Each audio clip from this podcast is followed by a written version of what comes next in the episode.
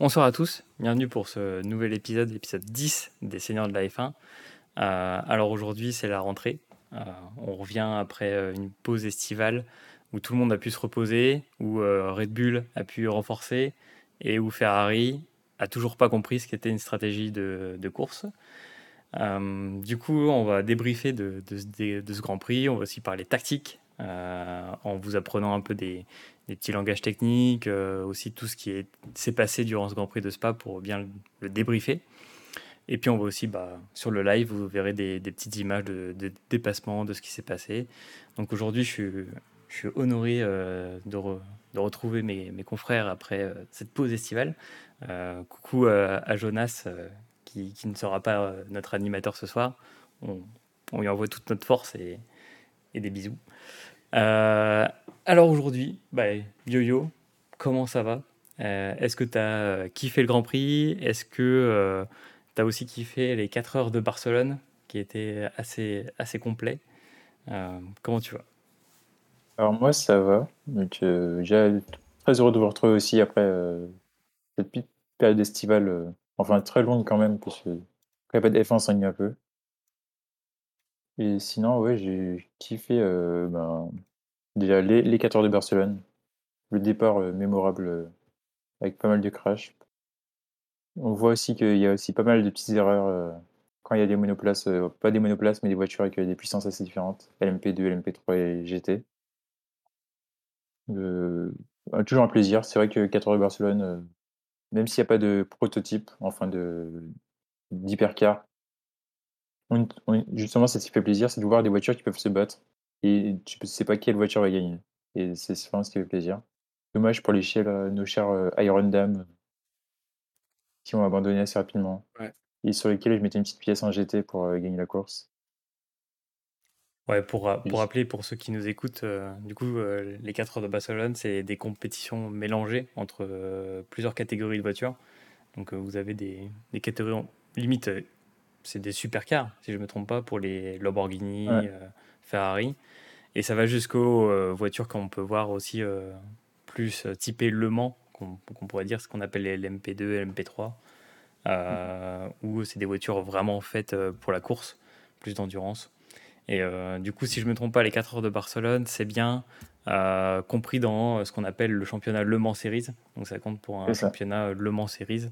Et du coup, il y a une suite de euh, circuits comme ça sur, qui se déroulent sur 4 heures. Donc il y a 4 heures de compétition. Et euh, tout le monde roule ensemble. Donc en fait, on peut retrouver des catégories complètement différentes. Et ça crée des situations où en fait, bah, il y a des accidents, il y a des touchettes, parce qu'il y a plusieurs courses dans la course. Donc ça crée des situations improbables. Et si je me souviens bien aussi, dans ce style de course, il y a ce qu'on appelle des pilotes bronze, qui sont en fait des pilotes qui sont amateurs, enfin, qui sont de très bons pilotes, mais qui ont un job à côté, qui sont pas pilotes professionnels, qui s'occupent en fait de euh, bah, d'autres choses euh, dans la vie courante et ils viennent piloter en fait une, voiture de course euh, en mode relais. Donc en fait, en, en endurance, vous avez tro- trois pilotes, je crois, c'est ça, Yo-Yo? Ouais, ça dépend de- des, des, courses, des de la course. Et on est entre 2 et 4 pilotes. D'accord.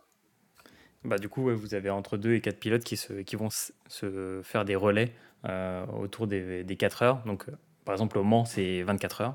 Comme les, Donc comme là, ils les sont 24 4 là. ouais. Et là, et là, il y a 4 heures de, de course. Euh, donc euh, là, c'était un Grand Prix, euh, on va dire, assez spécial. Et c'est toujours fun à regarder parce que vous avez des, des, des petites touchettes, on va dire, avec des, des voitures qui sont même pas dans la même catégorie, mais où tout le monde un peu se, se gêne à certains moments. Bah merci. De rien. Alex, comment ça va en vacances? Est-ce que tu n'as pas pris trop de coups de soleil? Est-ce que euh, tu t'es pas trop, euh, on va dire, euh, enragé contre euh, ce Grand Prix euh, encore magnifique de Ferrari? Bah écoute, c'était. Non, j'ai pas trop trop de coups de soleil, mais s'il fait beau euh, dans le sud.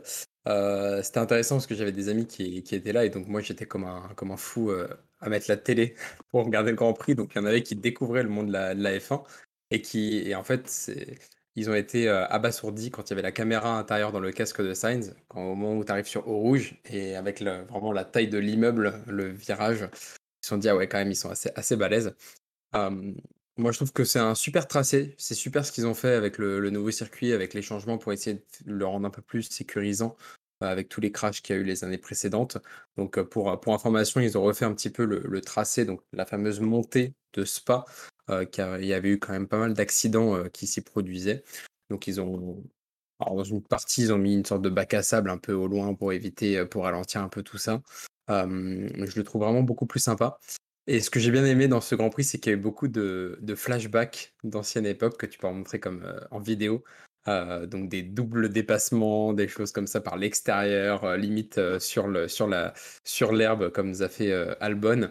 Je, trou- je trouvais ça génial et surtout il faisait beau. Ça fait plaisir de voir un Grand Prix de Spa où il fait beau. C'est très rare et au moins de le voir du début jusqu'à la fin. C'était assez sympa. Et après, bon, bah, Ferrari, je, je, je le dirai jamais assez.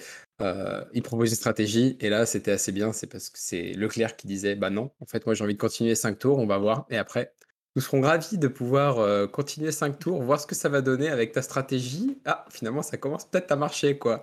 Donc, bon, le, stratégiste Ferrari a encore un peu de boulot à faire sur F1 Manager. Donc, euh, comme c'est sorti, il va pouvoir s'entraîner euh, de façon très intense pendant toute la semaine avant Zandvoort. Et toi, Nico, qu'est-ce que t'en as pensé du coup de ce Grand Prix? Moi, en vrai, c'est le Grand Prix que j'attends euh, que j'attends euh, chaque année. Euh, Spa, pour moi, c'est tous les moments euh, d'enfance avec les repas de famille autour du Grand Prix, les, les Schumacher, bah, comme on voit là, les batailles dans les années 2000, 90 euh, et tout. Enfin, c'est un circuit mythique. Et encore, je pense que la chance que j'ai eue, c'est de le vivre euh, en mode, euh, c'est mon premier Grand Prix, tu vois. Quand je suis allé l'année dernière euh, au Grand Prix de Spa, je pense que c'est... En vrai, j'avais, une sacrée émotion, parce qu'en en vrai, euh, de le voir, en fait, retranscrire comme ça devant tes yeux, surtout que c'est un des GP les plus grands euh, du circuit, c'est-à-dire qu'il fait 7 km de long, et euh, ce qu'il faut savoir, c'est que bah, tu as quasiment 10 km entre le point le plus éloigné et le point, euh, enfin, entre les deux points les plus éloignés. Donc c'est une distance de fou furieux. En plus, c'est une ambiance parce que c'est en plein milieu de la forêt. Euh, quand vous arrivez à Spa, en fait, si vous êtes dans la partie, on va dire, plus tout derrière Spa, bah, en fait, vous accédez par un petit chemin. Et là, en fait, en plein milieu de la forêt, vous entendez des, des voitures rugir. Et vous dites, mais qu'est-ce qui se passe? Et là, tu arrives et tu vois le Grand Prix. Enfin, tu vois un, euh, tu vois un circuit magnifique. Euh, et euh, surtout la météo, genre il y a un microclimat de fou furieux et euh, ça donne des ambiances euh, assez particulières.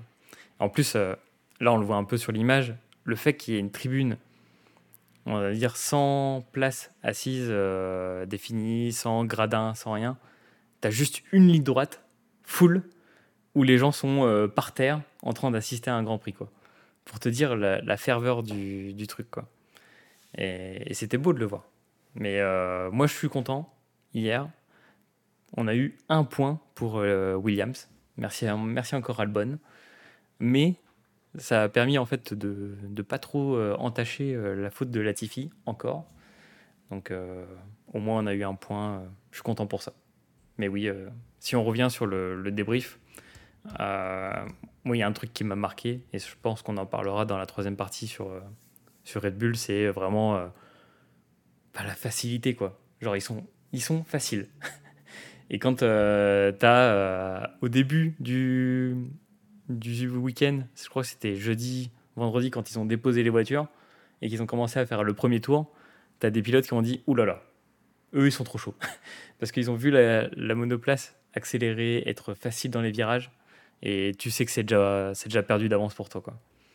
Donc je sais pas ce que vous en pensez euh, de, par rapport au, à ce Grand Prix, mais moi ma question c'était est-ce qu'il y a eu assez de spectacles pour faire plaisir à Liberty Media sur les prochaines années? Parce que là en fait, ce qui était terrible pour euh, le Grand Prix de Belgique, c'est que vu que Red Bull a surdominé le, le Grand Prix, bah, la bataille qu'on a eue, c'est la bataille du milieu. Et ça, j'ai pas l'impression que Liberty Media, donc euh, ceux qui ont et possèdent la, la Formule 1, la marque Formule 1, euh, bah, ça leur plaise. Parce que du coup, eux, ils sont très spectacle, chaud, il faut que tu en jettes, quoi. Qu'est-ce que vous en pensez de ça Yo-yo Ouais, je suis d'accord avec toi, totalement d'accord. euh. bataille, la bataille au milieu, euh, je pense pas que c'est ce qui les intéresse. Ce qu'ils veulent, c'est du drama, du Hamilton euh, Verstappen, du Alonso Hamilton euh, comme au début. Mais sinon, en soi, euh, c'est triste. Je pense que si ça continue comme ça, en un à deux ans, on n'aura plus non plus notre petit, notre petit Grand Prix de, Spa. Euh, t'as la bataille du. c'est pas vendeur. Euh, les coûts sont trop élevés quand tu regardes que dans d'autres pays, on est prêt à mettre 50 millions pour un Grand Prix, alors que sur Spa, ben, un circuit mythique, tu vas mettre 50 millions, c'est contre-productif. Tu vas plus ruiner le, circuit qu'autre chose. Euh, ce qui pourrait nous sauver, je pense, c'est un ou deux Grands Prix, les prochains Grands Prix, en tout cas le prochain Grand Prix sous la pluie, où tu auras des batailles à tous les niveaux, où ce sera indécis, tu auras du crash, c'est ce que les gens y veulent. Et sinon, euh, ou, une Mercedes qui revient au niveau que Red Bull, parce que Ferrari, euh, pour l'instant, il faut une stratégiste. Mais sinon, c'est triste. Un, un, un autre Grand Prix mythique qui est en train de mourir euh, doucement, mais sûrement. Oui, parce qu'en plus, ce qu'il faut rappeler, c'est que dans la même semaine, il y a eu la confirmation comme quoi il n'y allait pas avoir de Grand Prix de France euh, l'année prochaine, jugé euh, trop ennuyeux par Liberty Media. Et euh, la décision de poursuivre avec, euh, avec le Grand Prix de Spa, c'est notamment que Spa, en fait, a fait les aménagements pour avoir du spectacle. C'est-à-dire qu'ils ont séparé, ils ont, comme le disait Alex en préambule, ils ont retiré en fait une zone qui était quand même risquée, mais qui permettait pas d'avoir euh, de gros dépassements. Ils ont euh, ajouté un bac à gravier au premier virage, ce qui permet en fait d'avoir euh, plus de densité dans les, dans les dépassements. Donc du coup, on se rend compte que bah, si tu si tu vas pas dans le bac à gravier, tu dois foncer dans la voiture qui est devant. Donc en gros, tu te rends compte que tu es obligé de- d'être en mode quitte ou double. Et c'est pour ça que ça a rendu des dépassements assez fous furieux, euh, soit en ligne droite, soit sur la, comme on le voit là à l'écran sur celui d'Ocon qui arrive à doubler juste avant le dernier virage. Et toi, du coup, euh, Alex, qu'est-ce que tu en penses de tout ça? Est-ce que euh, est-ce qu'on doit euh, se mobiliser Enfin, est-ce que le Grand Prix de Belgique doit se mobiliser pour euh, rendre ça en mode euh, show Est-ce que Liberty Media fait les bons moves? Qu'est-ce que tu en penses? Je pense que c'est pas forcément que, euh, que Spa, parce que Spa, euh, c'est. J'ai regardé là, c'est une des premières fois que j'ai regardé la F2 et la F3 euh, pour ce, sur ce week-end. Euh, on voit les batailles, enfin, c'était complètement fou. Je trouve qu'avec la ligne droite de Spa, on a quand même du, on a quand même de l'activité, on a quand même de l'ambiance. Même moi, mes, mes, mes, mes, copains qui étaient là et qui découvraient la longue ligne droite, et je leur expliquais un peu le fonctionnement du DRS, et ils voyaient vraiment la différence en termes de dépassement. C'était quand même assez intéressant et ils aimaient bien ça. Et on le voyait beaucoup plus en F2 qu'en F1. Et, et moi, en fait, je pense que c'est pas forcément que Spa, c'est, on en revient toujours à dire que aujourd'hui il y a vraiment un gap considérable. Euh, quand, quand, quand tu vois que en qualif, Verstappen met une seconde 8 d'écart avec un Hamilton, et quand l'ingénieur d'Hamilton lui communique juste la différence qu'il y a entre lui et Verstappen, même Hamilton, étonné, dit 1,8 secondes, genre en mode comment c'est possible, où il va les chercher quoi. Et c'est là où tu te dis, il y a vraiment un, gap considérable de Red Bull et des autres équipes, et qui, rend, qui fait en fait que bah, c'est pas vraiment enrichissant, et il y avait qu'à juste à le voir au Grand Prix. La caméra, elle était braquée euh, que sur Verstappen, mais il était tout seul, et on voyait pas vraiment les dépassements, ou quand il y avait des choses intéressantes, bah, il rebraquait sur Verstappen sur le, sur sur le numéro 1, alors qu'en fait la bataille se passait derrière. Euh, donc je pense que c'est vraiment dommage. Euh, Spa, je, je pense pas qu'il puisse améliorer les choses.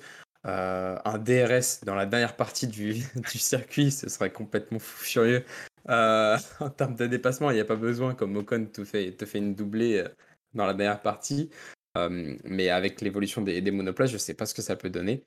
Si ce n'est peut-être une bride, une bride moteur limite. Bon, il y a eu Ou pas mal de changements qui ont été Ou modifier communiqués. leur hein, Dion, mais- tu vois. Le Brédillon, à l'époque, Ouais. quand tu regardes le Brédillon, il a toujours été modifié. Et au tout début, c'est un vrai virage. Mais même la dernière partie, souviens-toi, avant, avant la chicane comme ça, ça Ouais. faisait un virage à gauche, droite, et tu faisais vraiment le long tracé, Ouais, euh, ouais. et ça te, ça te faisait une plus faible, une plus faible portion, secteur 3. Euh, mais, mais après, les voitures étaient assez équilibrées puisque avaient le même moteur. Et, et à l'avenir, il y a eu quelques, quelques news avec en termes de puissance, à combien ça va monter, l'électrique, la part de l'électrique dedans, etc., le gain ça va faire. Bah, en fait, on se retrouve à, à faire un Fast and Furious des années, euh, des années 2000. Donc, euh, Nitro, c'est parti, allez. Et en plus, j'ai un moteur complètement fou furieux, je m'appelle Red Bull. Euh, donc, donc, ça me fait un petit peu peur, j'avoue. Et pour le show Liberty, je, je pense que Spa leur a vraiment montré le gap considérable qu'ils s'efforçaient de réduire pour cette année. Hmm. Je sais pas pour Ouais, toi, Nico, mais moi, je pense ça. hein. Ouais, non, mais vous avez complètement raison. Euh, mais euh, c'est ça qui, qui fait peur, quoi. C'est qu'on se retrouve menacé par des, par des grands prix, on va dire, plus chauds. Euh, J'avais quelqu'un qui m'a fait une bonne remarque, c'est que on se retrouve dans, dans une époque où, en gros, limite le show, c'est d'avoir des circuits très serrés en ville euh, ou des circuits où c'est pas des circuits en fait. On se retrouve à, à mettre la Formule 1 dans un, truc où elle n'est pas, elle n'est pas faite pour, pour y aller quoi. On va se retrouver avec un Grand Prix de Las Vegas où on va devoir et là là c'est une aberration je trouve du côté euh, du côté de la F1. On veut réduire l'impact écologique de la F1, sauf qu'on va devoir sceller plus de 1000 bouches à égout parce que tu as la, t'as la F1 qui va passer sur, euh, sur Las Vegas. Donc, je suis plus d'avis de laisser la F1 l- sur des circuits où elle a été, où c'est pensé pour, où il y a la sécurité pour, où on menace, euh, on menace rien et où les gens se la donnent quoi.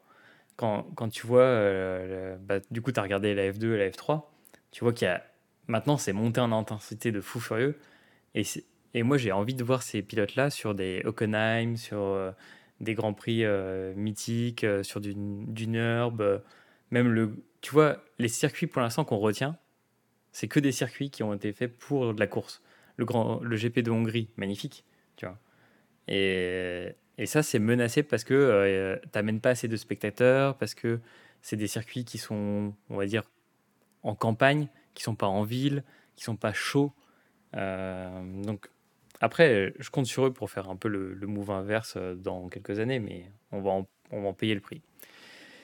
Ok, bah merci monsieur. Est-ce que, messieurs, est-ce que vous avez quelque chose à rajouter euh, sur ça ou est-ce que vous voulez je vais compléter ce que tu es en train de dire. Ouais.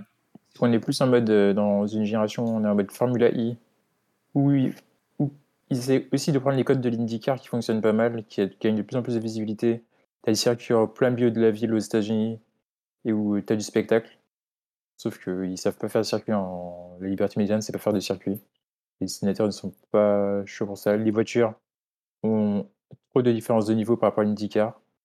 Même la Formula I qui est euh, certes pas comparable, mais en Formula I, tu as des dépassements parce que les voitures ont- sont équilibrées, ont quasiment le même niveau. Des Mm. choses que la F1 n'a jamais été. Il y a toujours eu une différence entre le premier ou le deuxième et les autres, mais là, il y a trop de niveaux de différence entre, euh, entre Red Bull et les autres pour faire quelque chose d'intéressant. En sachant que tu rajoutes aussi le fait que ben, ce qui nous fait le show sur les, sur les circuits euh, en ville, c'est les safety cars. Ouais. Sans ces safety cars, on sera ennuyé toute la saison. Ah, ça, ça serait terrible. Euh, du coup, pour ceux qui, qui nous écoutent, du coup, euh, ceux qui sont sur le live, la Formule I, c'est ça, c'est la formule électrique, la Formule I. Et euh, bah, c'est full électrique et il y a des, un règlement très spécifique avec euh, notamment des zones où on peut récupérer du boost. Enfin, limite, des fois, tu as l'impression que c'est un peu comme Mario Kart. Mais euh, c'est un autre type de course. Et pour ce que disait Yo-Yo, l'IndyCar, là, on est sur des, des monoplaces qui ressemblent un peu plus à ce qu'on a en Formule 1, avec notamment cette bulle de protection, cette un peu vitre de plexi. Euh, on en parlait dans l'épisode où on parlait du halo. Donc, je vous invite à aller sur, sur YouTube pour, euh, pour regarder la vidéo sur le halo et la sécurité. Euh, mais on se retrouve avec des monoplaces qui ont un peu moins de vitesse de pointe. Euh, on voit notamment avec les pneus où c'est des gros pneus à l'arrière, des plus petits pneus à, l'avant. Et on se retrouve avec des courses, euh, bah, c'est les fameux tours où vous voyez euh, sur, euh, sur, euh, sur l'Indianapolis où ça tourne en rond pendant euh, 500 tours. Donc voilà.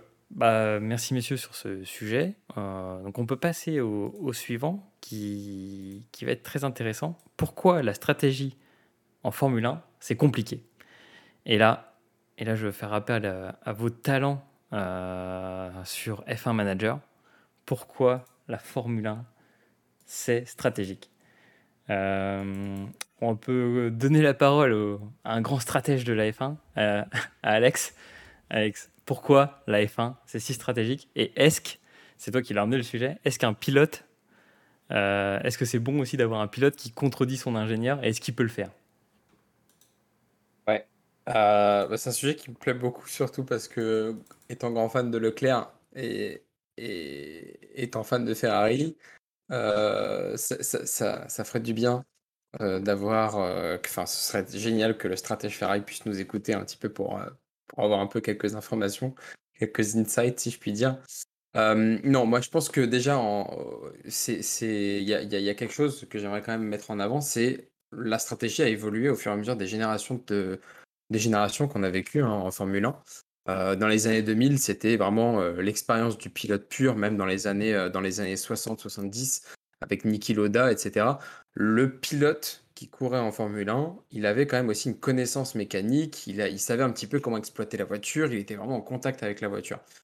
En fait, au fur et à mesure des années, la voiture est devenue beaucoup plus complexe, beaucoup plus technique, et on le voit aujourd'hui avec les monoplaces d'actualité, hein, où en fait, il y a de l'électrique, il y a de l'électronique, il y a les 150 boutons sur le volant à mémoriser par cœur. en 2015-2016, quand ils avaient introduit cette fameuse règle où en fait l'ingénieur ne pouvait pas communiquer avec le pilote s'il avait un souci sur la monoplace pour les réglages. Il fallait que le pilote retienne tous les réglages, plus se concentre sur son pilotage, plus la radio, plus la gestion de ses pneus, etc. etc. Ça a rendu les choses hyper complexes. Et c'est ce qui fait qu'aujourd'hui, bah, en fait, la stratégie, bah, il y a une personne qui va être dédiée à ça euh, et qui va dire Ok, bon, bah, on, va calculer la dégradation de tes pneus, puisque Pirelli ont des pneus euh, qui se dégradent à plus ou moins forte et moyenne intensité. et donc, du coup, bah, en fait, le stratège va dire bah, écoute, on pense que bah, Pirelli a fait une, suggestion comme quoi, bah, sur une course de 47 tours, tu pars en soft, donc avec les gommes qui sont les plus rapides mais qui s'usent le plus rapidement. Tu peux faire 20 tours maximum et ensuite tu peux changer pour des médiums et tu peux aller jusqu'au bout du circuit. Et donc après, c'est là où il y a un stratège qui va, te dire, bah moi en fait je pense plutôt qu'il faut la jouer différemment. Euh, et donc en fait ça, aujourd'hui, les pilotes bah, misent beaucoup sur leur stratège. Red Bull le fait énormément. Euh, on voit jamais un Verstappen dire, euh, ok non, je, je m'arrête pas ce tour-là, etc. Il dit juste, il communique avec son ingénieur en disant bah là, moi je trouve que c'est bien, euh, je peux continuer encore, les dégradations sont bien. Là, on l'a vu à Spa, euh, Ferrari et Sainz communiquaient beaucoup, disaient euh, beaucoup de dégradations, beaucoup de dégradations, et Verstappen le tour après, pareil, dégradation assez élevée. Donc c'est des informations qu'il faut remonter aux ingénieurs. Et ensuite, les ingénieurs se disent bon bah, qu'est-ce qu'on peut faire? Est-ce qu'on va l'arrêter comme initialement prévu? Et aussi, il y a d'autres variables, comme par exemple, je, prends une hypothèse, Leclerc pour chasse Verstappen, ça fait 10 tours qui se pourchassent, euh, et bah du coup, à un moment donné, l'ingénieur va lui dire, bah écoute, tu vas t'arrêter un à deux tours plus tôt que ce que l'on pense. Comme ça, bah, en fait, tu vas gagner l'avantage. Quand tu vas ressortir des stands, tu vas avoir des pneus, tu vas avoir une petite avance sur un tour, tu vas gagner 2 secondes, 3 secondes, mais qui peuvent te permettre de, le de dépasser Verstappen s'il s'arrête lui aussi. Parce qu'en moyenne, un arrêt au stand, ça prend entre 15 euh, et jusqu'à 25 secondes dans, en fonction des circuits. Et donc, en fait, moi, ce que je trouve intéressant, c'est que on a eu depuis le début de saison un, malheureusement un Charles Leclerc qui a subi un, bah, les, le, choix de ses ingénieurs qui a été plutôt mauvais, euh, qui ont été approuvés quand même par le directeur, enfin le directeur de l'écurie Ferrari, Mattia Binotto. Euh, et donc là, en fait, je pense que Charles, avec toute la déception qu'il a eue, quand là l'ingénieur Ferrari lui a dit bon bah on a, on a une stratégie, on va changer de stratégie, tu vas t'arrêter là le tour prochain. Bah, Charles Leclerc il a dit bah non, moi je sens la voiture, je sens que je suis bien, je peux encore continuer peut-être 10 tours. Et donc l'ingénieur, il s'est dit, bon bah écoute, on va, on va te faire confiance. Hop, ils vont analyser. Pendant un tour, ou suivant euh, le message à la radio, ils ont analysé un peu la statistique, le, le, fait qu'il ait chauffé des pneus ou autre, et ils lui ont dit, bon bah écoute, tu peux continuer 5 tours et on va voir ce que ça va donner. Et finalement, ça a été, je trouve, une bonne stratégie, puisque ça lui a permis quand même de grimper un peu, encore un petit peu quelques places, si ce n'est une mauvaise stratégie à la fin. mais donc du coup, c'est vrai que c'est quelque chose, je pense, qu'un pilote quand même, même si aujourd'hui on a un niveau de complexité en termes de monoplace, bah, un pilote peut quand même sentir sa voiture, ressentir la vibration, ressentir qu'il y a quelque chose qui ne va pas. Euh, comme là, euh, à Spa, toujours, quand, quand Verstappen a enlevé son, espèce de visière et Leclerc se l'est prise dans, son frein, il a senti que quelque chose n'allait pas du tout. Et c'est vraiment, en fait, euh, je pense, pour essayer de mettre les spectateurs et, nos auditeurs dans le bain, faut, faut, se dire quand même qu'un pilote, il est lancé à 250, 300, il a le son de la voiture, il a le son du vent, il a pas mal de choses. Là, vraiment, s'il sent des vibrations dans sa voiture, il faut qu'il sache et il sait globalement d'où ça vient.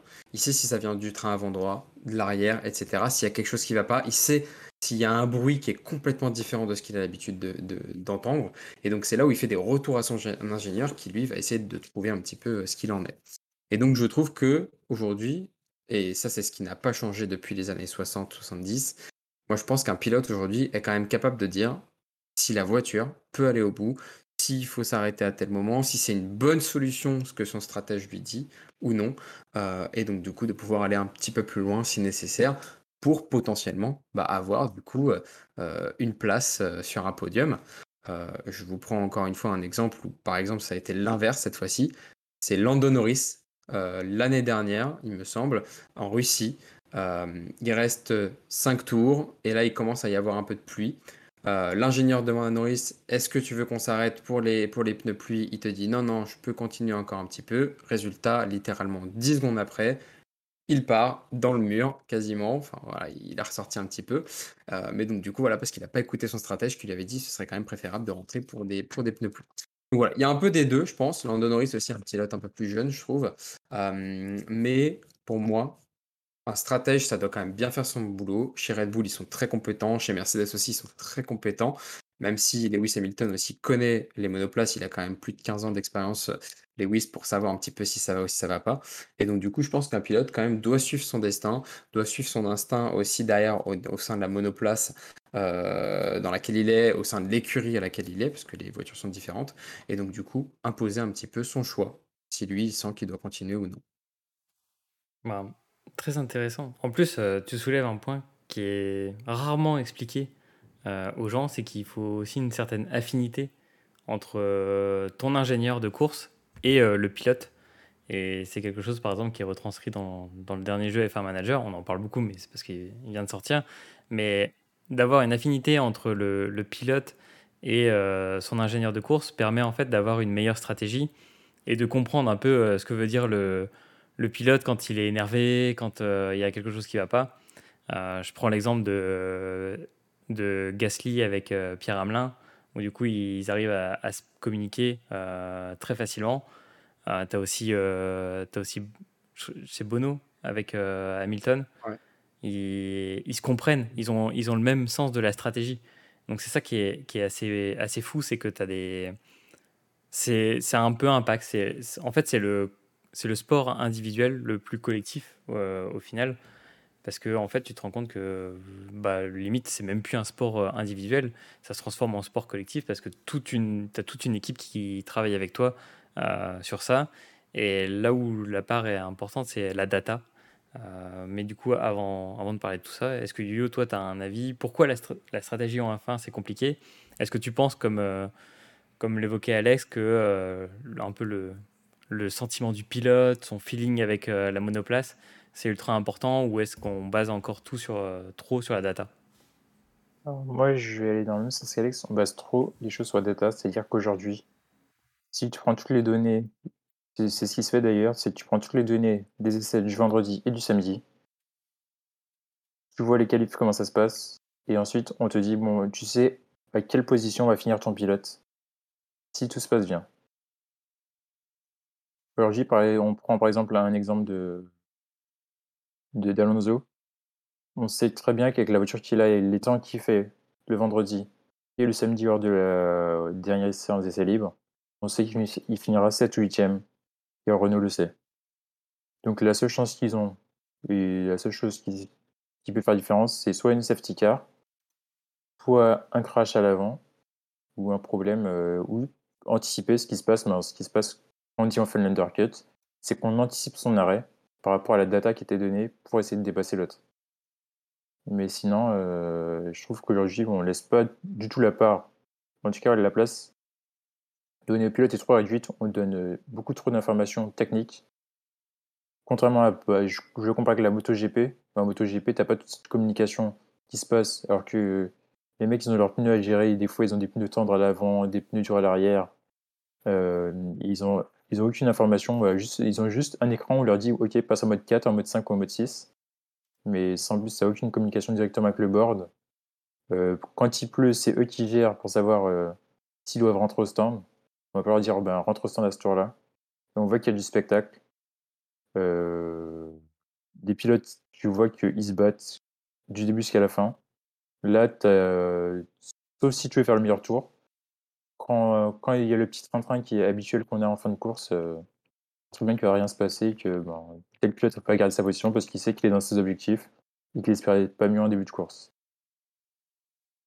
Euh, et puis, tu as aussi ben, beaucoup trop d'éléments qui entrent en compte. Par exemple, hier, j'ai lisais un, article en complément d'un documentaire que j'ai vu sur Canal euh, samedi après les essais, où euh, en fait, ce qui se passe, c'est qu'en fonction de la dureté de tes roues, tu appuies sur un bouton pour modifier la vitesse quand tu rentres dans les stands. Parce que vu qu'elle a la dureté, elle évolue, c'est pas le même, les, les roues ne font pas le même tour. Et donc, il faut que tu adaptes cela. Donc, c'est rien que ça, ça montre déjà que rouler à 70 km/h, c'est tellement technique que tu as besoin de ton ingénieur pour entrer dans les stands et rouler une certaine vitesse. Et d'ailleurs, je crois que c'est ce qui s'est passé avec hier avec, euh, avec euh, comment il s'appelle? Avec Leclerc. Avec Leclerc. Elle a voulu rentrer dans les stands. Ouais, donc on est sur un bon package euh, d'éléments à, il faut faire attention. C'est ça, en plus du volant qui expliquait Alex en début. Il y a beaucoup trop, trop, trop d'éléments techniques aujourd'hui pour qu'un pilote puisse avoir la décision finale. Et dire, moi, je pilote comme ça, je vais faire ça, ça, ça avec ma voiture. Euh, alors que normalement, euh, c'est comme la base de la F1 quand on revient 20 ans en arrière. On avait des gros grands prix. Les stratégies étaient plus compliquées, il n'y avait pas tous ces, éléments techniques, cet ordinateur n'était pas aussi évolué. Et tu devais en plus gérer l'essence à l'époque. Les équipes avaient des équipementiers euh, de pneus différents. C'est-à-dire que tu peux pas dire, OK, bon, ben, moi, je suis uniquement chez Pirelli, je sais euh, comment c'était. Avant, tu avais Bridgestone, tu avais Michelin. Et donc, tu n'avais pas toutes les données qu'avait celui qui était euh, chez la concurrence. Ouais, limite, on est passé sur une, une stratégie, on va dire, euh, technique au préalable, et maintenant sur une stratégie technologique, où en fait, on doit faire, on faire attention à tout ce qui est niveau techno. là, par exemple, sur, en image, je vous montre le volant de la Ferrari. Donc, euh, par exemple, quand vous écoutez tout ce qui se passe en course, tout ce qui se passe euh, avec les radios tchèques, quand ça fait rire beaucoup de commentateurs, mais quand euh, Ferrari va dire stratégie A, stratégie B, stratégie C, stratégie D, bah là en fait on le voit au, milieu. sur le volant, vous avez A, B, C, D, et en fait le pilote va choisir, va choisir la stratégie, et ça va automatiquement euh, modifier les setups de la voiture pour que ça, soit configuré par rapport à la stratégie qui est préconfigurée dans le volant.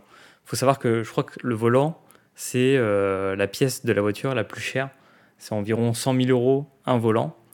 Euh, donc quand on le voit un pilote le jeter, ça fait un peu mal. Mais et en fait les tas de boutons, bah en fait ils sont quasiment tous utiles et ils sont tous utilisés au cours d'une course. Et puis, euh, il y a tellement d'informations qui apparaissent euh, au niveau de l'écran central. Il va y avoir euh, tout ce qui est au départ, le delta time pour relancer au bon moment. il va y avoir d'autres configurations pour ensuite envoyer, je sais pas, le RS, enfin le système de batterie, l'envoyer au bon moment. Ensuite, il y a un bouton pour le, le DRS, qui est le petit aileron mobile qui se déclenche. Enfin, il y a tellement de spécifications. Et là, on le voit même en bas en bas à gauche, vous voyez grip.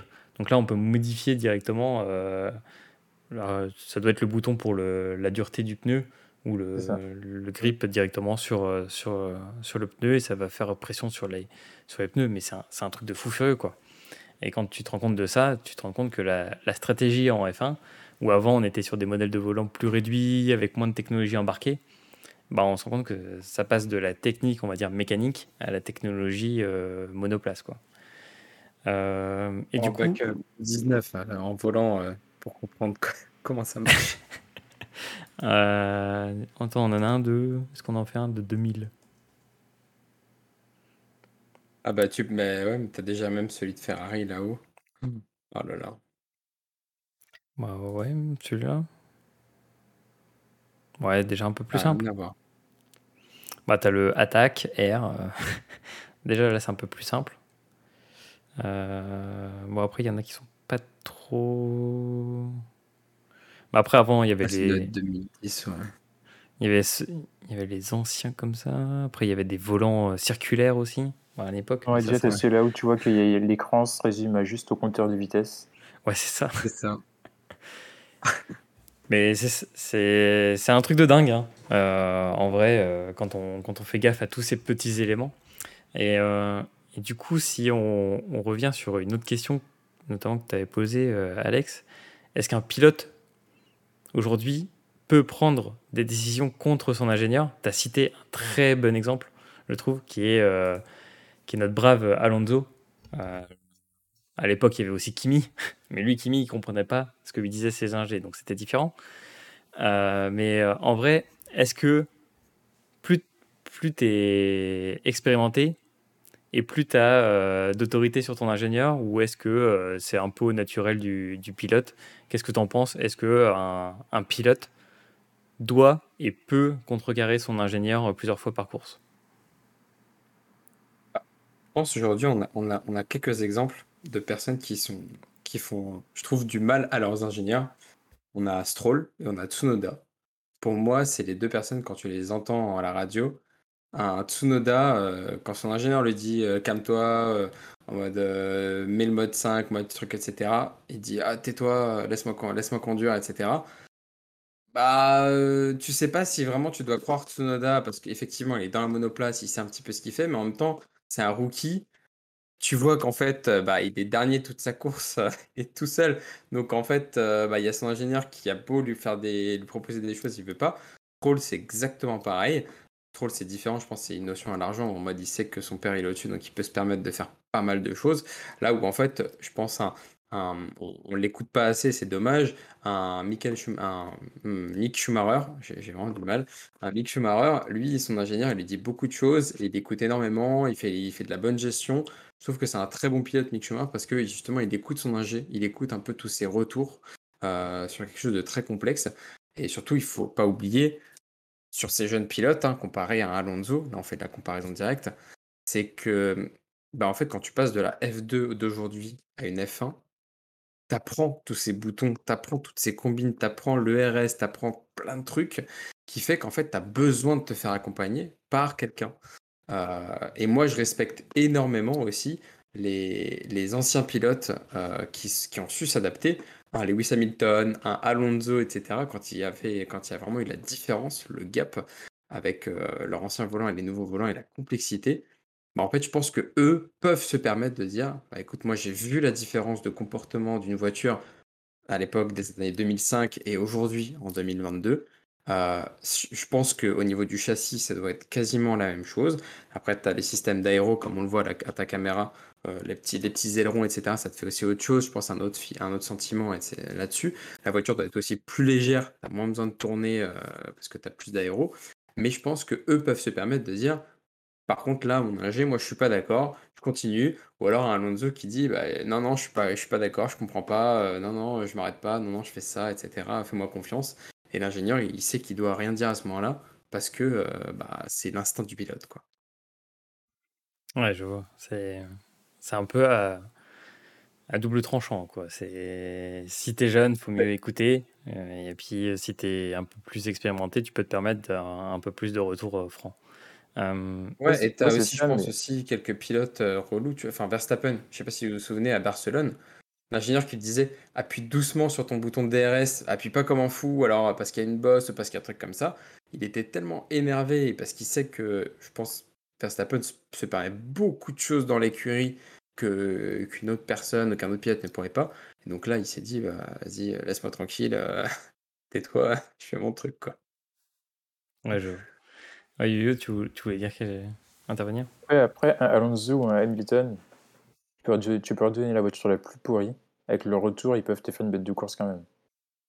T'as aussi ça qui compte, c'est euh, l'expérience du, pilote qui a galéré, qui est monté petit à petit, qui a 10 ans d'expérience et qui peut te dire ça sur ma voiture, ça va pas aujourd'hui. Donc euh, quand je parle stratégie, bon bah les gars, euh, laissez-moi faire aussi. Ouais.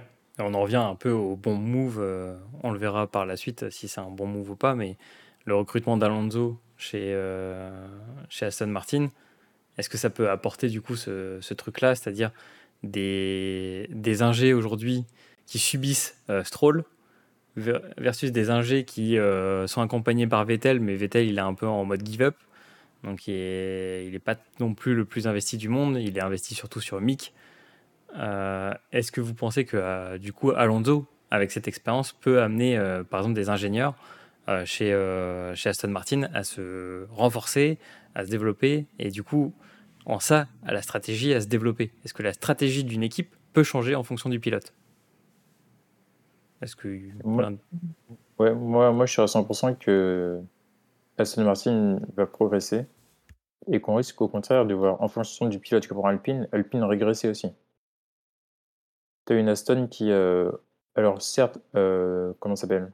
Vettel, il a give up, mais Vettel, pendant 4 ans, il a lutté justement pour essayer de faire remonter Ferrari et justement euh, faire ce que Ferrari gagne des titres constamment. Et les dernières années, je pense que c'est des années trop, donc c'est pour ça qu'il a abandonné une fois qu'il était chez Aston. Mais sinon, bah, Alonso qui se régale comme s'il se régale chaque week-end, avec l'expérience qu'il a, il n'y a aucun doute qu'une Aston, même si alors Aston ne sera pas au premier plan, elle gagnera peut-être pas des courses, ou elle gagnera peut-être une course comme euh, Alpine l'a fait la semaine dernière, mais ils vont le faire, sans, aucun problème. moi je pense qu'on en revient à notre discours de la dernière fois.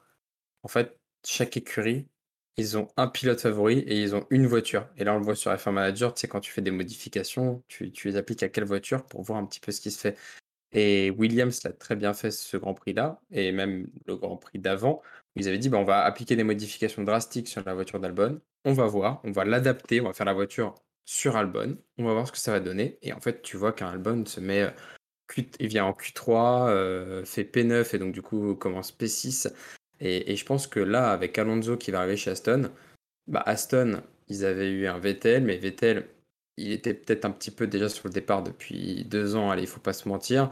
Euh, ils ont quand même bien avancé parce que Aston, ils sont vraiment une voiture hyper rapide en ligne droite.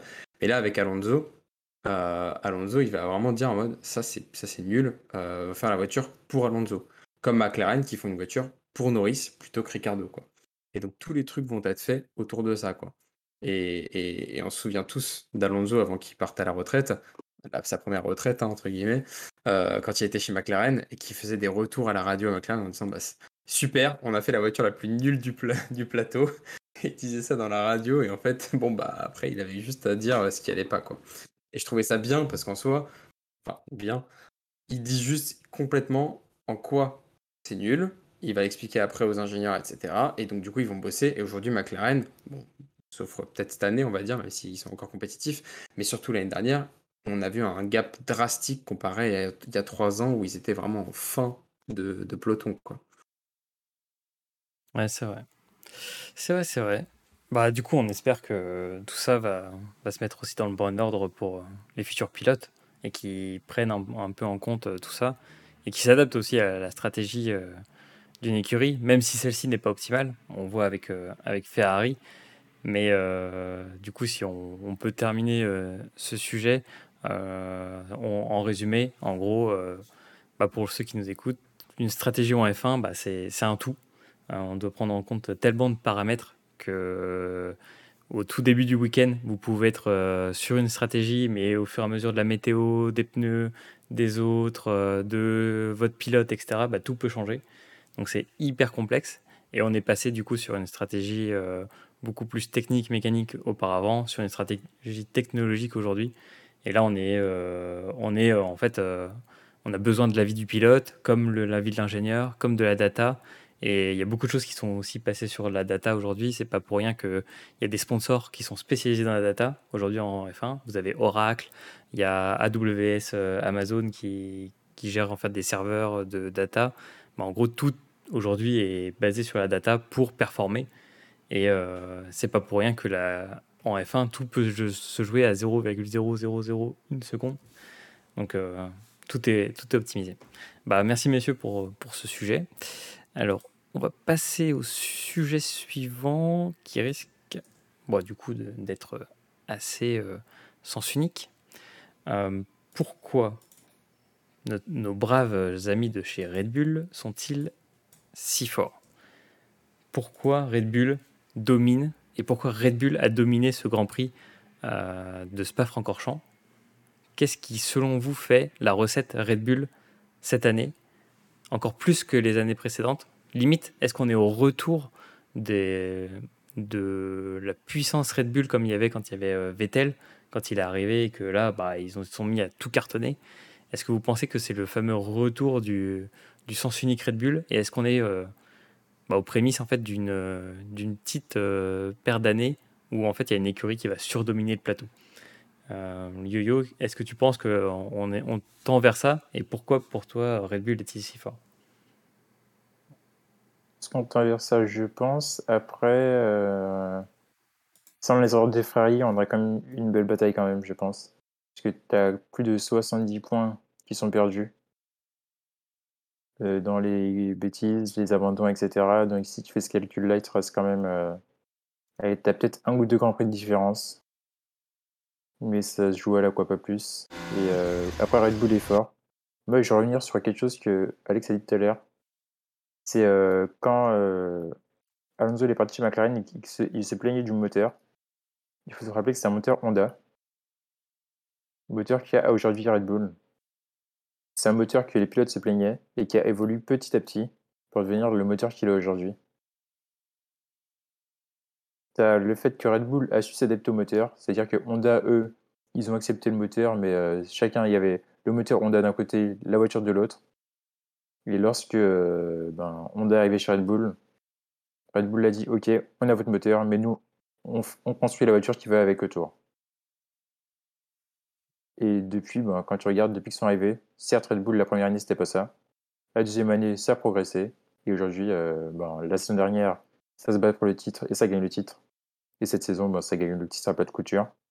En sachant que tu as tous les ingénieurs performance de chez Honda qui sont venus chez malgré l'arrêt de Honda, euh, enfin la supposée arrêt, que tu as des ingénieurs de chez Mercedes qui sont venus chez Red également.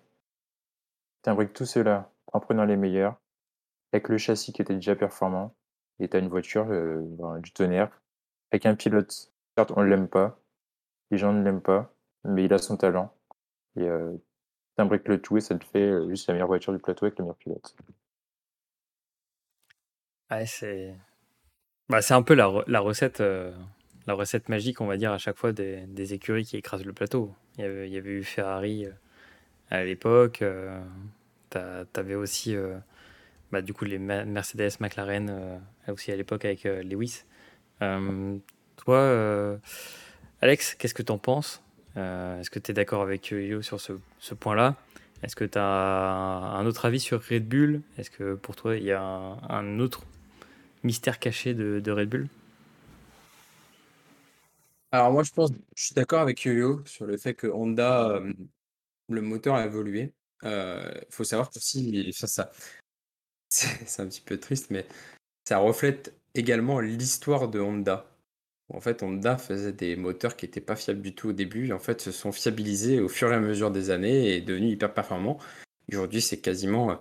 Enfin, il y a, d'autres constructeurs qui le font, mais c'était les moteurs qui prenaient énormément de tours et qui étaient très fiables. Et, et donc, du coup, bah, en fait, je pense que ça, ça le fait également en Formule 1 aujourd'hui. Red Bull, ils ont su tirer parti de ce qu'avait fait Honda, l'ont développé. Euh, en, début de saison, on a vu qu'il y avait quelques petits problèmes de fiabilité sur un ou deux circuits. Et en fait, après, c'est, euh, ça a été corrigé, mais drastiquement. Et en fait, c'est de la bombe atomique. Euh, ça met du 1 seconde 8 au moteur Mercedes sur Spa, ce qui est quand même pas rien du tout. Hein. et, je pense aussi, quelque chose qui a quand même pas mal joué, c'est l'année dernière faut pas oublier que du coup, Red Bull, ils ont été deuxième, ils ont fini deuxième au championnat constructeur l'année dernière. Nouvelle, nouvelle année, cette année, nouvelle monoplace. Donc il fallait tout refaire, on remet les cartes sur table. Et ils ont quand même, je pense, Horner avec la victoire de Max Verstappen, ça a pu aussi lui appuyer auprès du board en disant bah, il faut mettre quand même le budget, on est là et on va faire une, machine. On est lancé, ça y est, c'est parti. Verstappen, il nous a prouvé ce qu'il valait. C'est bon, on peut le faire quand même pour les prochaines années. Et je pense que là, ils ont eu euh, un gain de développement énorme. Et ils ont vraiment tiré parti de ça depuis le début de la saison. parce qu'ils n'ont pas eu de problème de marsouinage, pas eu de problème d'autres de, moteurs qui prend feu ou, qui lâchent complètement, si ce n'est en Australie une seule fois. Mais sinon, en fait, c'est super fiable. Et, et en fait, c'est ce qui fait que c'est hyper compétitif aujourd'hui. Et en plus, je pense aussi que derrière, il y a des attentes complètement folles de la part des directeurs et d'autres personnes euh, sur le fait que Red Bull écrase totalement déjà Mercedes et aussi les autres équipes. Ferrari avait avancé en début d'année. Nous, c'est notre année, on y va. Ils se sont retirés un petit peu au fur et à mesure de l'année avec la fiabilité. Mais je pense que là, Red Bull, ils nous ont fait quelque chose cette année. Ils ont, ils ont mis la barre vraiment élevée. Et ça aussi, ça, ça me titille un petit peu pour les prochaines années en mode bah, qu'est-ce qu'ils vont faire encore de plus fou les prochaines années si là on est au même niveau que Mercedes l'était il y a deux ans quoi. J'ai très peur pour, pour, les prochaines années quoi. Ouais. Mais là, c'était vraiment scandaleux sur ce Grand Prix de, de Belgique parce que en vrai tu vois qu'il euh, il y a un différentiel, un gap de au-delà de la, puissance. Euh, on voit un, comment, un, Verstappen qui enquille les, les tours euh, avec une aisance euh, démentielle. Genre la voiture elle bouge pas, dans... on est sur rouge ça bouge pas, sur Edillon ça bouge pas, la source ça bouge pas, enfin les virages de Spa qui sont quand même hyper étriqués, hyper serrés et là la monoplace elle est, elle est surréglée quoi. Dernière question un peu sur, sur, sur le sujet. Est-ce que vous pensez que, bah déjà, est-ce que cette année, pour cette année, c'est réglé? Je crois qu'on est tous d'accord pour dire euh, oui. Red Bull euh, va gagner le Grand Prix, euh, enfin le titre constructeur et le titre pilote. Mais est-ce que vous pensez que pour l'année prochaine, avec aussi les différentiels d'investissement, le gap budgétaire qui va être un peu plus strict, même si là il était relevé pour, en fait, pour la cause de l'inflation, pour corriger l'inflation. Est-ce que vous pensez qu'avec le, fair play financier, tout ce qui va être mis en place pour euh, qu'on ait une compétition plus, plus stackée avec des, des grands prix plus serrés, est-ce que vous pensez que Red Bull peut tirer son épingle du jeu et d'avoir euh, la meilleure monoplace sur 2, 3 ans, 4 ans Qu'est-ce que vous en pensez? Moi, je dirais que oui, bah, si il gagne le titre avec la voiture actuelle, déjà tu es champion, tu as plus d'argent. Et euh, tu as déjà la voiture la plus performante, donc tu peux investir plus d'argent que les autres pour euh, améliorer ta voiture. Mais euh, je vois pas, en tout cas, peut-être Mercedes. Mercedes ils reviennent petit à petit cette saison. On les a tués euh, au début de la saison. Et là, certes, ça gagne pas. Ça fait pas des tours exceptionnels, mais ça revient petit à petit. La voiture elle se développe. S'ils sont se battent pas pour des les victoires la saison prochaine, ils seront au moins deuxième par contre, je vois, par contre, je vois un Ferrari qui est totalement dépassé, qui, euh, qui commence à être perdu. Déjà, niveau stratégie, c'est pas ça. Il se rajoute tu rajoutes au fait qu'ils n'arrivent pas à comprendre pourquoi Red Bull les a autant distancés en si peu de temps. Ils n'arrivent pas à voir que y a la différence, où il y a la différence, c'est que tu es déjà en retard euh, par rapport aux autres. Ouais, on est. situation complexe du coup. On est dans, dans pile la situation complexe euh, de, de quasiment toutes les décennies, toutes les décennies, on se tape une réglementation et il y a euh, une équipe qui va surdominer le plateau. Euh, toi, Alex, qu'est-ce que tu en penses? Est-ce qu'on est parti sur la domination Red Bull sur 2-3 ans ou, ou une équipe qui remonte petit à petit? Moi, je suis, pro Ferrari, donc j'aimerais bien que Ferrari l'année prochaine nous développe, nous corrige tout, tout, tous les mauvais aspects qu'ils ont et qu'on retrouve une, une Ferrari, tu vois, une, voiture qui va très vite en ligne droite, qui soit agile euh, ou autre. Après, là, voilà, effectivement, Johan a très bien dit ce qu'il fallait dire. C'est tu finis premier, tu as beaucoup plus d'argent que le reste du plateau, donc tu as beaucoup plus d'investissement qui peut passer là-dessus. Mercedes était premier pendant 8 ans, crois que c'est le huitième titre, hein, il me semble. Euh, huitième. Et euh, ils ont eu de l'argent. Cette année, ils ont juste été dépassés par la nouvelle réglementation et par le marsouinage. Il n'y a, y a, pas de doute sur, je pense, aussi la, la puissance du moteur, etc. Mais ils ont été complètement dépassés par cette nouvelle compréhension de voiture. L'année prochaine, je pense qu'on aura quand même de très belles surprises parce que 8 ans, euh, en termes de technologie, tu développes, tu construis des bâtiments dédiés pour ça, pour comprendre un peu plus la voiture. Mais là, Red Bull, ils sont lancés L'année prochaine, ce qu'ils vont faire, c'est qu'ils vont prendre la même voiture, ils vont juste revoir quelques petites choses, tenter deux, trois trucs encore plus, exploiter quelques petits éléments, etc., comme ce qu'avait fait Mercedes avec le système du DAS. Euh, pour ceux qui, nous écoutent, euh, Mercedes, il y, a, un an ou il y a un an, en fait, aux essais à Barcelone, euh, bah, en fait, bah, avant, c'est les essais d'avant Grand Prix étaient filmés. Et donc, du coup, en fait, en ligne droite, on voyait un Lewis Hamilton qui soudainement tirait son volant donc comme s'il voulait l'enlever. Euh, et, personne n'avait compris mais ce que c'était ce truc-là. Et en fait, ça faisait converger légèrement les roues vers l'intérieur, ce qui faisait qu'il gagnait littéralement entre 5 et 10 km/h en vitesse de pointe comparé à toutes les autres monoplaces. Euh, et donc ça, après, parce que Red Bull a bien gueulé, ça a été, et les autres écuries également, ça, ça a été retiré. En fait, c'est jouer sur l'ingéniosité, déplacer des éléments d'une monoplace, changer quelques petites pièces pour vraiment complètement bidouiller une voiture. Et là où en fait, je pense Red Bull va complètement dominer, c'est que eux, ils ont déjà la voiture qui performe. Donc ça va être vraiment du bidouillage de chez bidouillage très léger. Mais sinon, en fait, ils n'ont pas besoin de toucher au moteur, ils n'ont pas besoin de toucher à d'autres choses. Là où peut-être une écurie comme Williams, qu'on voit évoluer, et je trouve que c'est génial, euh, en fait, est parti, euh, bah, en plus, nouveaux investisseurs, etc., nouveaux remaniements dans, dans, l'écurie. Euh, ils sont partis de rien. Et là, on voit un Albon qui arrive en Q3 façon euh, simple, j'ai envie de dire, euh, et, euh, et, qui nous fait une superbe course. et là où en fait, bah, il y a eu quelques changements qui ont été faits, et, donc on voit une évolution drastique. donc voilà, donc je pense que Red Bull va quand même surperformer les prochaines années. Je vois très bien Mercedes prendre le relais sur Ferrari, large, et, de bonnes surprises même sur, pour, aller, j'ai envie de dire quand même, parce que je suis avec toi, Nico Williams, j'aimerais bien qu'il nous sorte des vrais dingueries pour l'année prochaine. Ah bah, ça, c'est tout ce que j'espère. Hein. En vrai, déjà, pour moi, la, la, vraie dinguerie et le vrai changement, ce serait de virer Latifi. Donc, ça, ça, réglerait déjà un problème qu'on a. Mais, mais oui, bah, après, ça, ça, me fait un peu mal au cœur de, de, de d'être au fond du au fond du classement, de supporter euh, Albon pour qu'il conserve sa, sa, dixième place. Euh, il l'a bien conservé euh, le week-end dernier.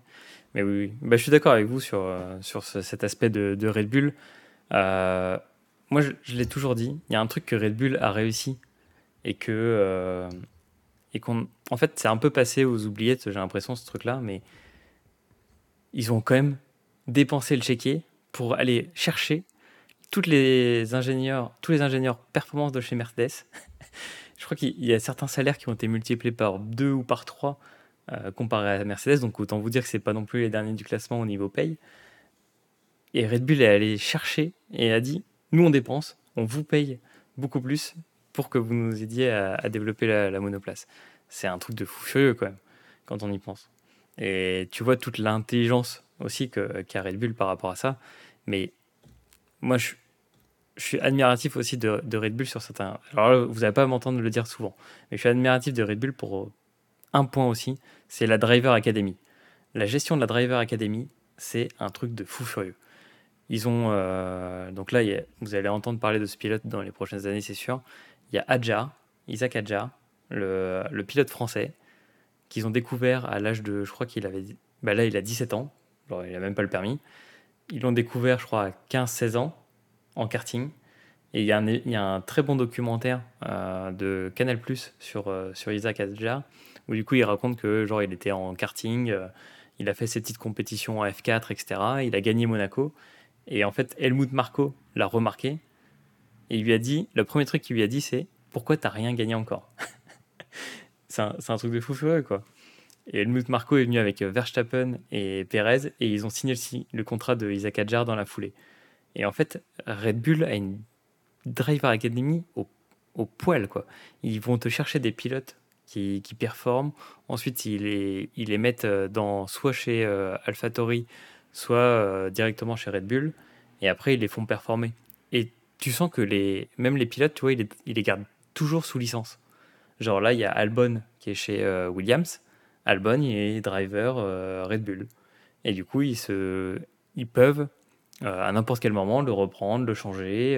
ah bah tiens, Tsunoda, tu nous pètes un peu les couilles, on va te mettre quelque part d'autre.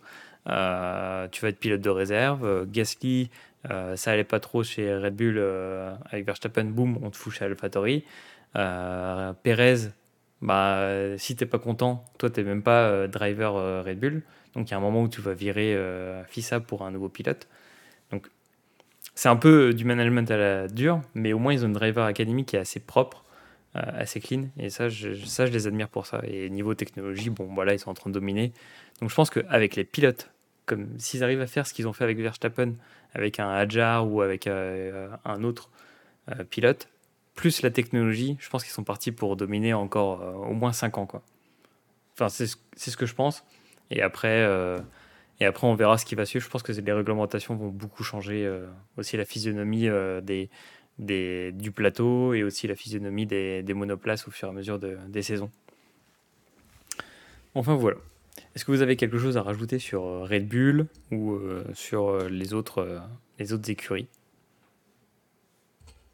Non, moi je suis d'accord avec toi et, et sur Adjar, je pense que ce serait intéressant de voir si jamais il arrive chez Red Bull et que ça devient le, le second pilote après Verstappen, la, la compétition entre les deux et de voir comment ça va se, ça va se juger, quoi. Ouais, là ça va être euh, c'est plus sportif. non, je pense que c'est plutôt la future génération. Il y a quand même une génération d'écart. Donc euh, quand il va arriver, je pense qu'il euh, il sera plus sur sa Verstappen sera plutôt sur sa fin, il sera peut-être un sera déjà un pilote expérimenté euh, que tu pourras pas comparer avec les autres, euh, comme aujourd'hui tu prends un Vettel, un Hamilton, euh. une valeur sûre? Ouais, c'est vrai. Mais oui, mais pour dire, oui, dans la Driver Academy, vous avez aussi, bah, du coup, là, je le vois sur le site de la F2, il y a Iwasa, qui, qui est aussi bah, très populaire au Japon. Donc ça pourrait être aussi une porte d'entrée pour Red Bull sur un nouveau, un nouveau marché, en plus d'être avec Honda. Enfin, c'est fou. Euh, d'autres choses sur, euh, sur Red Bull, Honda euh? Est-ce que, vous, est que vous allez acheter une Honda Civic, par exemple Les nouvelles, parce que les nouvelles, elles ne me tentent pas, mais une petite ancienne, c'est les années 2000. C'est vrai qu'elles étaient pas ah. Lecteur. ok, messieurs. Bah, du coup, partons sur le dernier sujet, et non pas des moindres, le prochain Grand Prix, enfin même les deux prochains Grands Prix parce que du coup, on, va être gâté. Euh, là, on a deux semaines de, race week, comme on pourrait les, appeler.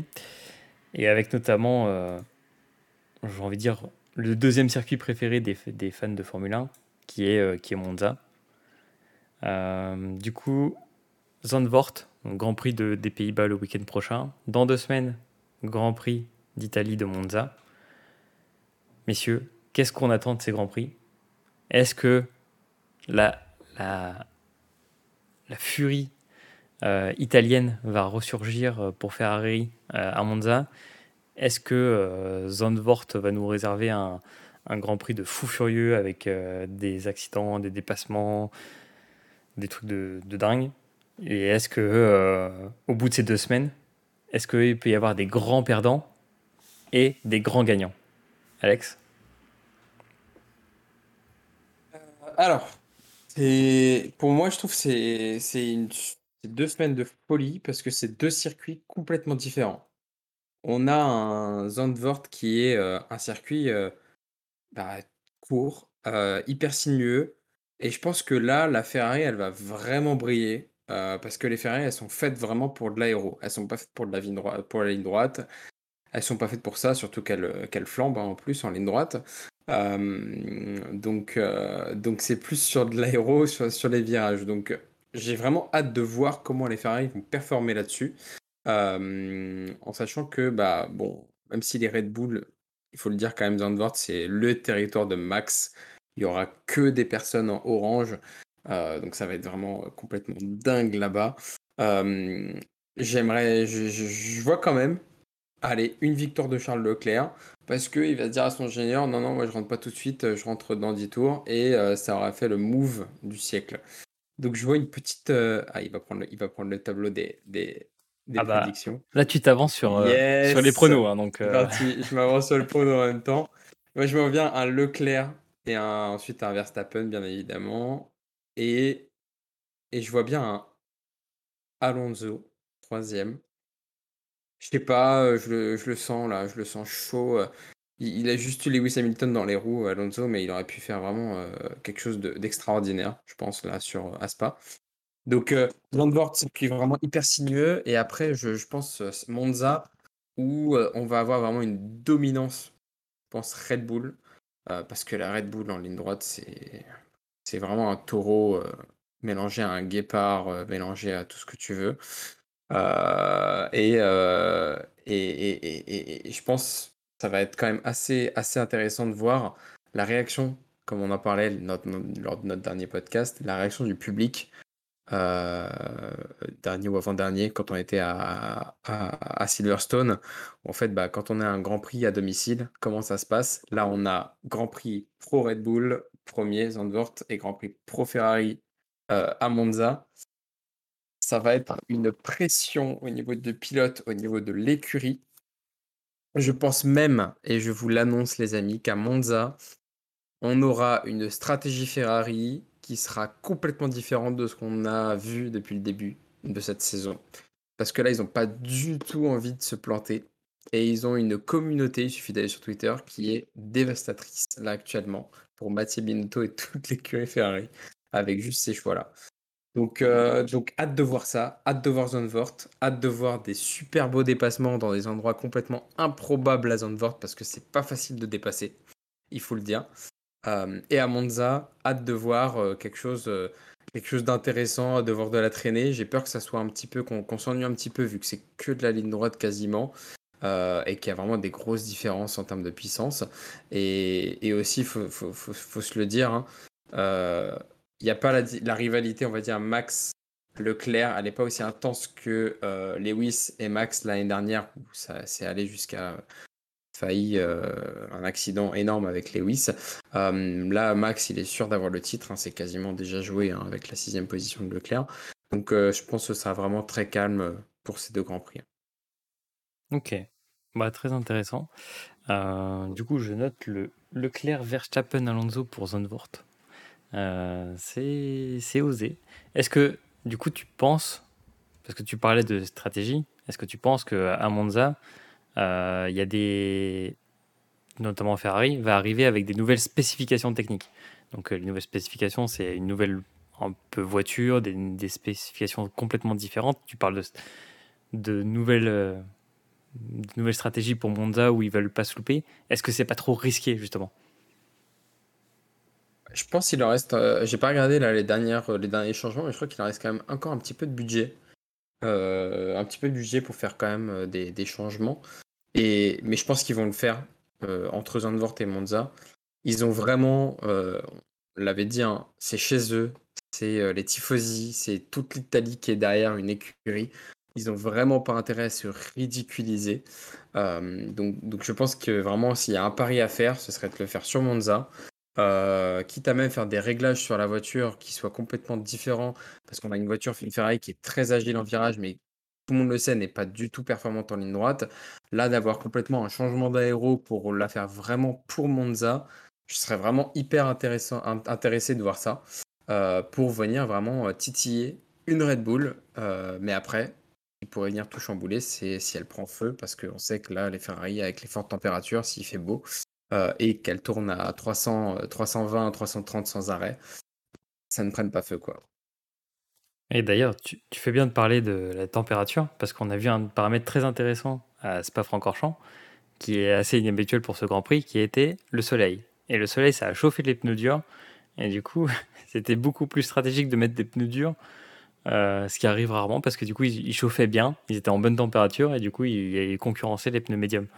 Donc, est-ce que sur Monza, on peut avoir un, un- un combat tactique sur les pneus Pirelli À ton avis Vas-y, Hugo. Je sais que tu as envie de balancer le. Non, pour moi, non, je pense pas. Non. Euh, vu, la, vu la gestion des pneus Pirelli, on va avoir.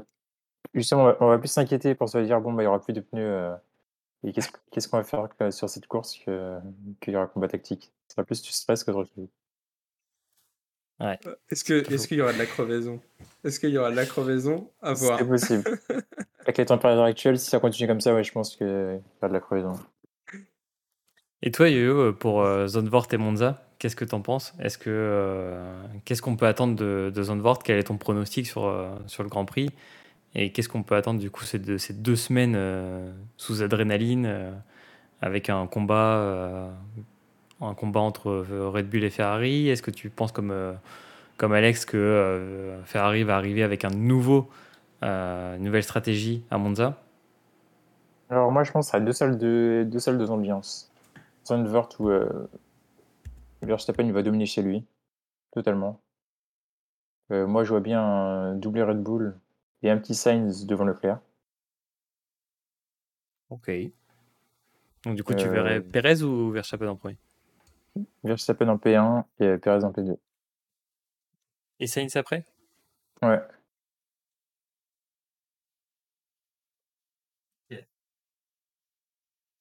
Je pense que là, entre Leclerc et Ferrari, il y a, une scission qui s'est faite. il faut changer pas mal de, choses chez Ferrari pour que la confiance revienne dans la voiture, en, dans le personnel. Ouais, ça va être. Ouais, et après, on aurait, comme disait Alex, on aurait des belles batailles, un circuit qui est assez sinueux, des courbes, euh, des lignes droites euh, assez courtes, mais qui te permettent justement d'avoir des beaux freinages et de dépasser un peu, un peu n'importe où. Un circuit à l'ancienne, donc où si tu te rates, tu finis dans le bac à gravier. Et ça, ça fait plaisir. Donc voilà. Et sinon, euh, Monza. Je vois pas apporter de nouvelles spécificités à Monza, parce que c'est l'un des derniers circuits assez rapides de la saison. Après, tu arrives quand même sur des circuits qui sont assez techniques et sur lesquels tu n'as pas assez de recul justement euh, pour apporter une voiture qui, te permette d'aller plus loin dans la saison. Par exemple, tu vas à Suzuka, qui est un circuit qui est assez sinueux et où il te faut euh, quand même euh, l'aéro. Tu vas aussi au Brésil, où c'est signeux également. Euh, T'as quoi d'autre comme circuit à saison? Il y a le Mexique, Singapour, Mexique, États-Unis. États-Unis. États-Unis aussi. Abu Dhabi. Et Abu Dhabi. Ouais, voilà. Donc tu es sur les circuits où la ligne droite, c'est. C'est pas ce qui fait la différence. Potentiellement, il y aurait juste le Mexique, mais c'est chaud de, Exactement. de miser que sur le Mexique. Ouais. Ok. Donc moi, je vois plus des évolutions au prochain Grand Prix, à celui d'après, mais pas à Monza. Et je pense que justement, euh, notre cher Ferrari va devenir une petite Fiat Panda euh, face à Red Bull euh, sur ce circuit-là, et sera l'humiliation suprême. Aïe aïe aïe, les mots durs, les mots durs pour les oreilles de d'Alex. Non, de ce côté-là, non, de ce côté-là, clairement, je vois plutôt Ferrari ne faire aucune stratégie. Ils auront tellement peur, ils sont tellement faillis dans la saison que c'est sûrement la course sur laquelle ils, ils, vont devoir tenter un pari et ils vont pas le faire. Ouais. Ouais, c'est pas faux. Hein. On peut, on peut se dire qu'ils vont plutôt miser sur les circuits euh, d'après, notamment, euh, notamment, je pense, Singapour, où ils seront peut-être meilleurs. Euh, est-ce que, est-ce que toi, est-ce que toi, t'attends, t'attends un bouleversement? Parce qu'on parle souvent de la bataille du milieu. Est-ce que Yo, t'attends un bouleversement sur les deux prochains Grands Prix, euh, que ce soit Zandvoort ou Monza, par rapport à cette bataille du milieu?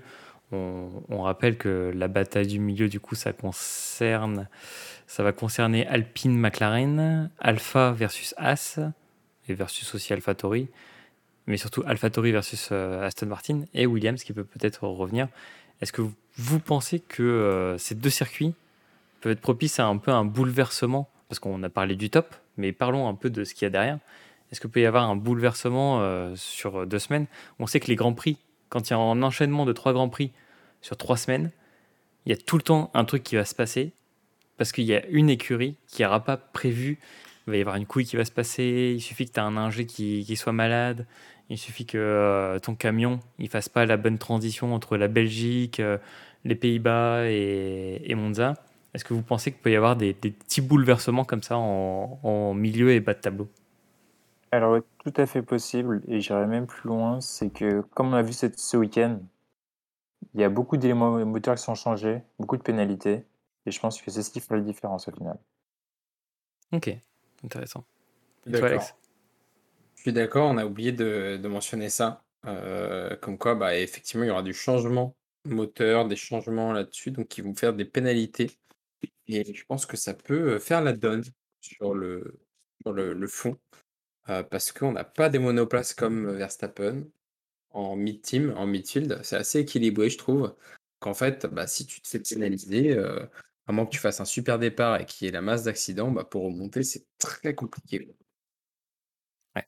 Ça, c'est pas faux. Non, mais je vous, je vous parle de ça parce que moi, j'ai un espoir pour, pour mon équipe, pour Williams. Ça va être Monza. Ça va être Monza parce que si on regarde le début de la saison, quasiment à chaque fois, les vitesses de pointe sont pour Williams. C'est qu'on arrive avec des monoplaces hyper profilées pour de la vitesse de pointe. Et moi, j'ai un espoir, c'est que à Monza, on tape euh, un bon classement euh, sur, euh, sur, le, sur le circuit et qu'on se positionne dans le top 6. C'est un peu présomptueux, mais je vois bien un petit Albon euh, se classer comme ça. Ok, merci messieurs. Bah, du coup, pour vous donner mon prono sur Zandvoort, euh, clairement, je vois Verstappen. Genre, euh, il est chez lui, quoi. Enfin, la marée orange, euh, ça va être du. Tout le monde va bouffer du max super max pendant pendant trois jours. Donc, donc, je, je vois même pas. Même il peut y arriver les pires pépins techniques. Ce circuit, c'est le sien. Genre, euh, celui-là, je le compte automatiquement pour lui. Euh, en deux, en, deux, je, vois bien, je vois bien une Alpine quand même aller chercher. Euh, Alonso, il a faim. Tu, le vois, il, est mort de faim sur ça. Et après, mais peut-être, ouais, peut-être en trois comme comme yo-yo. Je verrais bien quand même un Ver- Verstappen, Leclerc, Alonso. Un petit, un petit trio comme ça, avec le meilleur tour pour, pour Verstappen. Peut-être noter ça.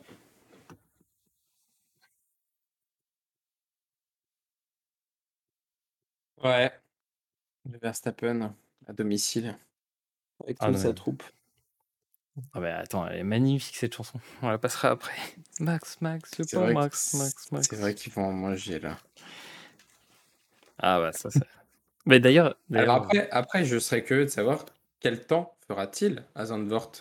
C'était, fin de semaine. c'était ma question, euh, ma question juste après. Et s'il pleut? Et s'il pleut? si il pleut le Alonso number one C'est Ouais, pour ça que. possible.